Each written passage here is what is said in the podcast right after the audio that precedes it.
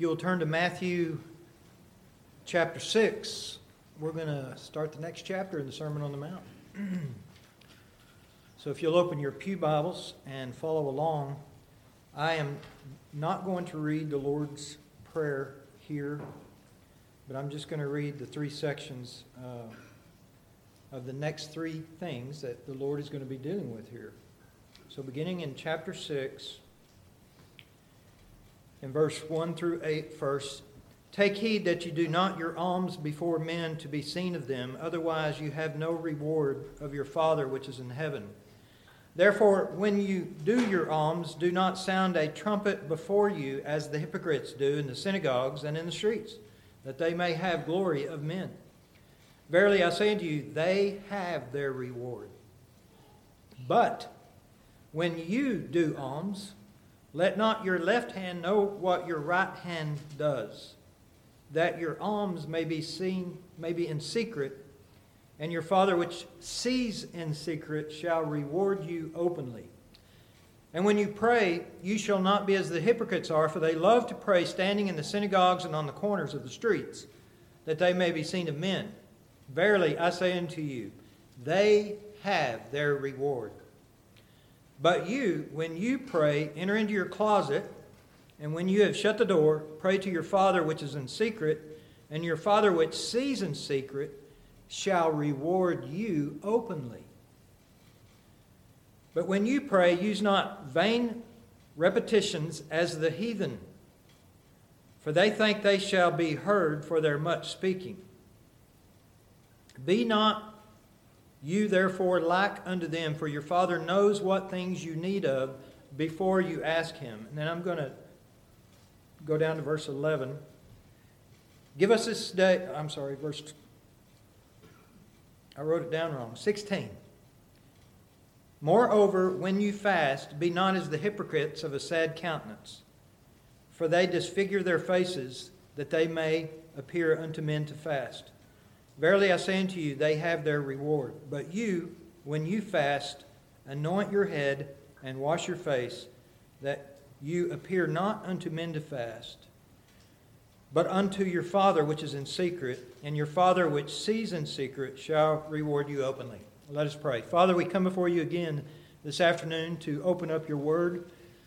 And I just pray again, Lord, that you would stir our hearts, help us to overcome our digestion and uh, help us to overcome the afternoon kind of lethargy that we go to. And I pray that you would help us to stir ourselves up to pay attention and that we might learn the things that you have for us this afternoon. In Christ's name, amen. Christ is giving us his word. He's speaking to us. He's still speaking to us now. Each of you have these eternal souls that God has given you to steward throughout your life. And He's giving us this teaching in the Sermon on the Mount so that we would know how we are to live and to move and to have our being in this life. Christ has come and He's pronounced blessings upon you. What does it mean to be blessed as He opened up this sermon? It means to be favored it means to be in God's very presence. And from that, there's going to be your reaction to the world as being salt and light, and then there's going to be the reaction of the world to that. Those that God has called out of the world and has raised from the dead, He is giving them this life of light and grace so that you will be different. But along the way, we are given many warnings. And today, we are given a warning to take heed. Christ has moved from correcting the theology that had gone wrong in his day. He had said many times, You've heard it said, but I say unto you. So we have this tendency to change God's word. We have a tendency to forget it. And that's why we must always be coming back here every week to have this delusive dream shattered so that we might be awakened afresh and anew to the things of eternity. Christ moves from correcting the theology in chapter 5. Now he's moving to correct the practice, the religious practice. There are three areas that is, is expected a child of God will be practicing in religion. You will be giving money to the poor. You will be praying and you will be fasting. He says, when you do this. So it's expected that a, a child of grace will be doing these three things. But just like there is a love of the world, you got that this morning? There's a love of the world that we must hate. There is a love of religion we must hate. There is a love of religion that turns these beautiful things of giving money and praying and fasting and turns it into a outward form and an outward practice just so that we might be thought well of by others. This is kind of going back into the teaching that we did last year, talking about the fear of men versus the fear of God. In the fear of men, we worry about what men think more than God does. And so we pretend. We pretend. But Christ is here to correct that. And so he comes. And we'll look at the warning, the reward, and living in the presence. So, first of all, we will take a look at this warning attend, take heed Take heed. Turn your mind. Your mind needs to be turned regularly. This is the morning ritual, which is more than a ritual. It's a morning passion of the heart that has been transformed. That I get up every morning and say, God, save me all over again. Wake me up. Help me to get in the Word first before I pick up the phone or look at the calendar. Help me, Lord, to get my heart stirred up. Attend, take heed, beware. Keep the heart with all diligence, for out of it are the issues of life. Take heed that you do not your alms before men. This is the warning. Don't let your religious practice be turned into something you're doing to get vain pleasure.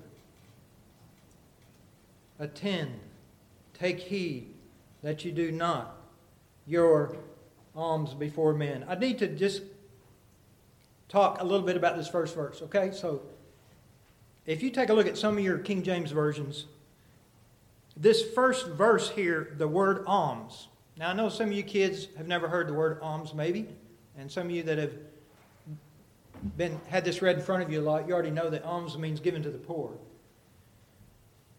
But in the margins of most of the new newer King James Bibles, it will say act of righteousness. And so um, it makes sense that that word should be act of righteousness in verse 1 instead of alms because verse 1 is an umbrella verse over these three sections of giving to the poor, prayer, and fasting. And so the very first verse says, Take heed that you do not your acts of righteousness before men to be seen of them, otherwise you have no reward of your Father which is in heaven. That's a summary of everything which is coming down through verse 18. Acts of righteousness. What do we mean by acts of righteousness? If y'all remember, Christ said, except your righteousness exceeds outward religious show. He's dealing with it again here. This outward fakery, this outward acting. If your righteousness does not proceed from inside, if the dead bones are not cleaned out, you will not enter the kingdom of heaven. So, this exceeding righteousness, which is the theme of the whole, it's the theme of the whole Bible. this exceeding righteousness, which your soul needs, first comes to you when you repent and believe upon Christ. It flows from a born again heart by a sovereign act of God and raising from the, you from the dead and helping you to love things that can't be seen. That is the first place where all of our righteousness comes from is by faith in Christ. From that righteousness, which we call justification, now being alive and loving Christ and loving righteousness, you obey Christ and you do actual works of righteousness. That's what Christ is talking about here. You will be giving to the poor, you will be praying, and you will be fasting. Another thing that I would just like to uh, mention here, we're going to go into this more deeply as we get through this section, but as an overview today of this section, we must also consider Christ has said that we're going to be salt and light, right? And in this section right here, he says, Go into your closet. He says, Don't do these things to be seen of men. And yet, Christ has declared we are going to be seen of men. So, how do we reconcile that? He says, when you pray, go into your closet and close the door. And yet, in the scripture, we have the prayer of Solomon publicly, David's prayers publicly, Nehemiah.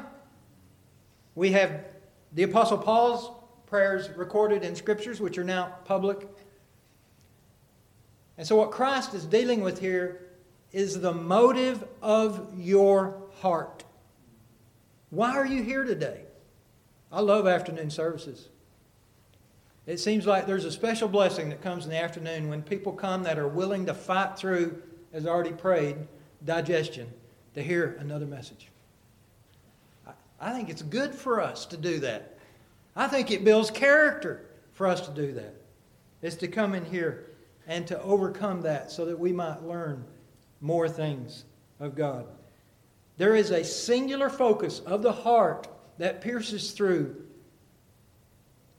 rather this idea that I'd rather be taking a nap right now than in, in the house of God. There, there is this love and this passion, this singular focus. There is a place for public prayer and there is a place for private prayer. But even when we pray publicly, we pray as if nobody else was in the room. And we are in the closet. And we are singularly focused on praying to Him and Him alone. I don't think there's anything wrong with trying to inspire one another to give. We read of the Thessalonians who gave money, they gave their grocery money. Money they couldn't afford to be given, they were given. And Paul commends them for it in order to stir other people up to give more. So there's a place for that. But again, it comes back to the motive. The Thessalonians weren't the ones standing up and saying that. Paul was. And yet it was seen that they were doing it. But they were doing it in such a way that they weren't doing it to be seen of other people. They were singularly focused on, I want Christ's kingdom to advance in this world. I want his kingdom, not my kingdom, to be growing.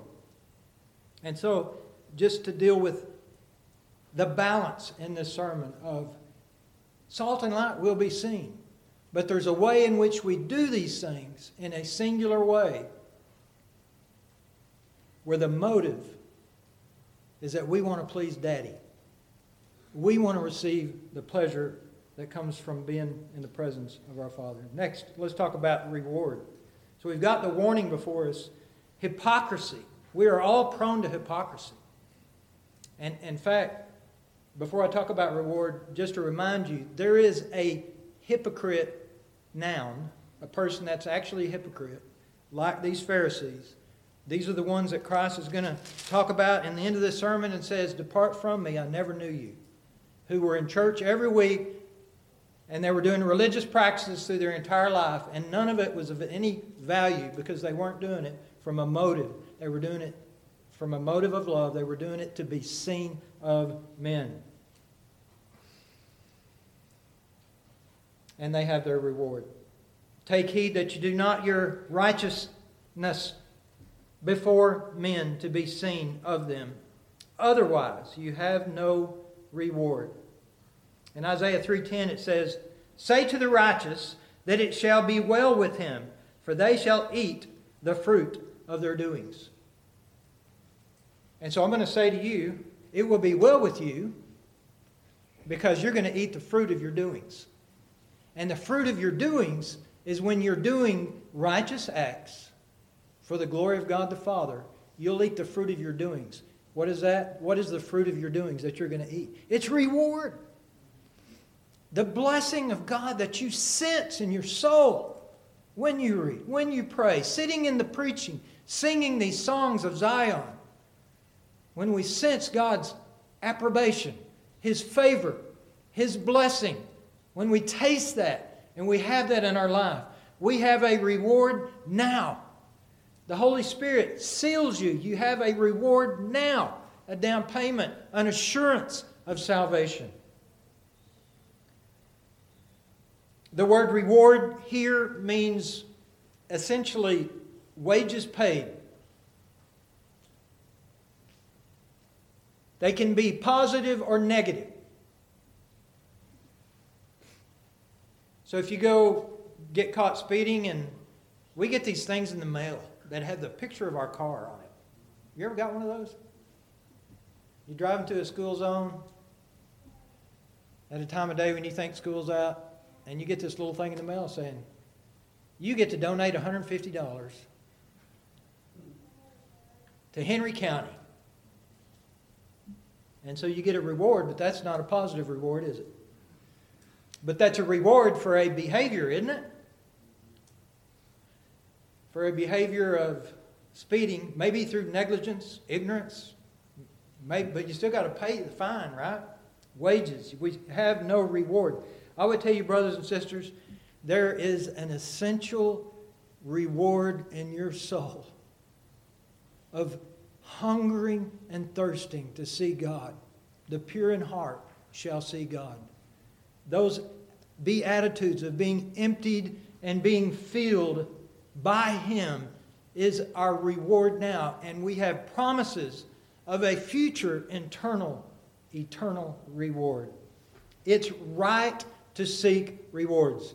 You know, I know a, the first pastor that baptized me was almost run out of the pulpit for preaching about rewards. And I don't know all the details of it, but uh, he got in trouble for preaching about rewards. And yet, you read the Bible, and, well, you read the, the parable of the talents and other places, and there's this idea of rewards. Your whole life is being driven by God's design of you to seek the reward of pleasure. And just think about this last week. Everything you did was driven by reward. Men, women got up and went to work. Why? The reward of payment. We sit down and we eat a meal because we get the reward of nutrition and strength in our bodies. We read books. We enjoy music. There's a reward in that that you are naturally seeking. And the natural person that's not born of the Spirit of God is seeking reward only for their own pleasure. And in religion, the distortion of this comes when people are seeking the reward that somebody else might think highly of them, a puny, tiny mind might think highly of them, rather than the infinite, loving Father. It's right to seek rewards from our daddy, our Abba. There will be a final reward. We shall all appear before the judgment seat of God. Our Father takes pleasure in His children when we are seeking to please Him. In 1 Corinthians 3:13 This is what's known as what kind of chapter is this called? The love chapter, right? And though I bestow all my goods to feed the poor, 1 Corinthians 13 3, and though I bestow all my goods to feed the poor, and though I give my body to be burned, and have not charity, it profits me nothing. That's what is being communicated here by the Lord.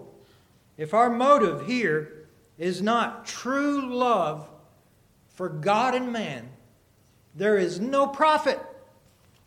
They have their reward. No profit. In Romans 6 21, as we went through this series a few years ago, Paul speaking of rewards. What fruit? The fruit is the reward. What fruit did you have in those things that you're now ashamed of? The sin of your past. For the end of those things is what is the wages, the reward of sin? Death. But now being made free from sin and become servants to God, you have your fruit unto holiness and an everlasting life. That's the reward. And he ends that chapter by saying, the wages, the reward. The wages of sin is death. But the gift of God is eternal life through Jesus our Lord. Hallelujah. We have received that gift of righteousness to keep us from this very dangerous practice of coming here and preaching and praying and singing only to be seen of men. May God keep us from faking it. And may we be here with a singular heart to want to serve Him, to want to know Him.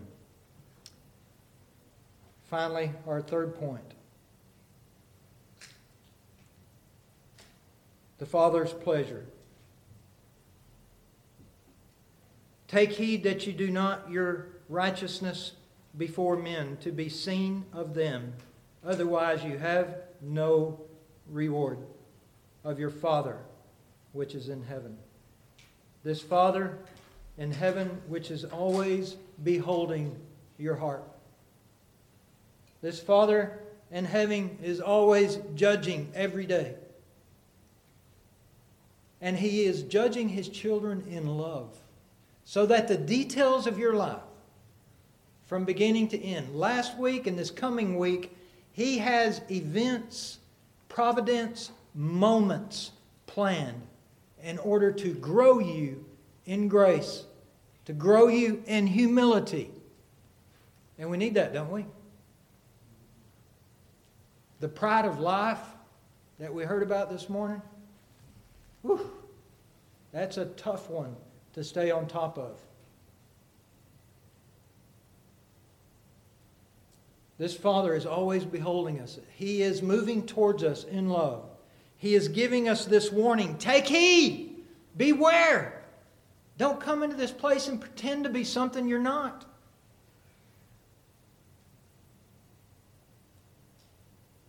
Believe upon my Son. Psalms 33 18 Behold, the eye of the Lord is upon them that fear him, those that hope in his mercy. Knowing the Father and the reward of his blessings, and tasting that, and after years of your life spent in following and growing and giving money away so that you break the curse of covetousness and praying and praying and reaping the benefits of prayer and fasting in order to kill lust, the pride of life, the lust of the eyes, and the lust of the flesh, fasting to beat this body down. As you do that over the course of years and years in your life, you will taste more and more of the reward of righteousness. And as you taste that reward, you will hate hypocrisy. Look at what Christ had to deal with in Matthew 23. That entire chapter is a woe unto hypocrites who did everything to be seen of men. They like the seats in the high places. They like to pray on the street. We see those pictures again and again in there. Let us not be like that, but let us be of singular heart. When we come to this place, we've got Bibles and we got hymnals. Pick them up, use them. Take every advantage to get your eyes on this and, and break that sin problem we have with our eyes. Let your eyes feast upon Word. Let your heart feast upon the joy of the Lord. And so we have this overarching view here that we beware, that we take heed, that as we do our religious acts, that we do them in such a way that we want Father to see that we love Him. We want Him to know that we are coming Him because we hunger and thirst after a righteousness I don't have except by faith in Jesus Christ. I don't want to be like Cain who came to worship without faith. I don't want to be like Judas kissing Jesus on the face and then betraying him. I don't want to be like the multitude of ministers amongst primitive Baptists and otherwheres uh, that we have seen that have been proven to be hypocrites, even after years of pretending in front of the people of God. I don't want to be like that. I don't want to be a cloud without any rain in it. I don't want to be a paid mourner. The hope of the hypocrite shall perish. I want to hear those warnings about hypocrisy in the scriptures. And though I know from time to time I will commit the sin of hypocrisy, and so will you, that in the end we will not be found to be hypocrites, but we will be found to be repentant believers. Jesus Christ gave to the poor the most valuable thing that money cannot buy. He gave his body and his blood for blood sacrifice.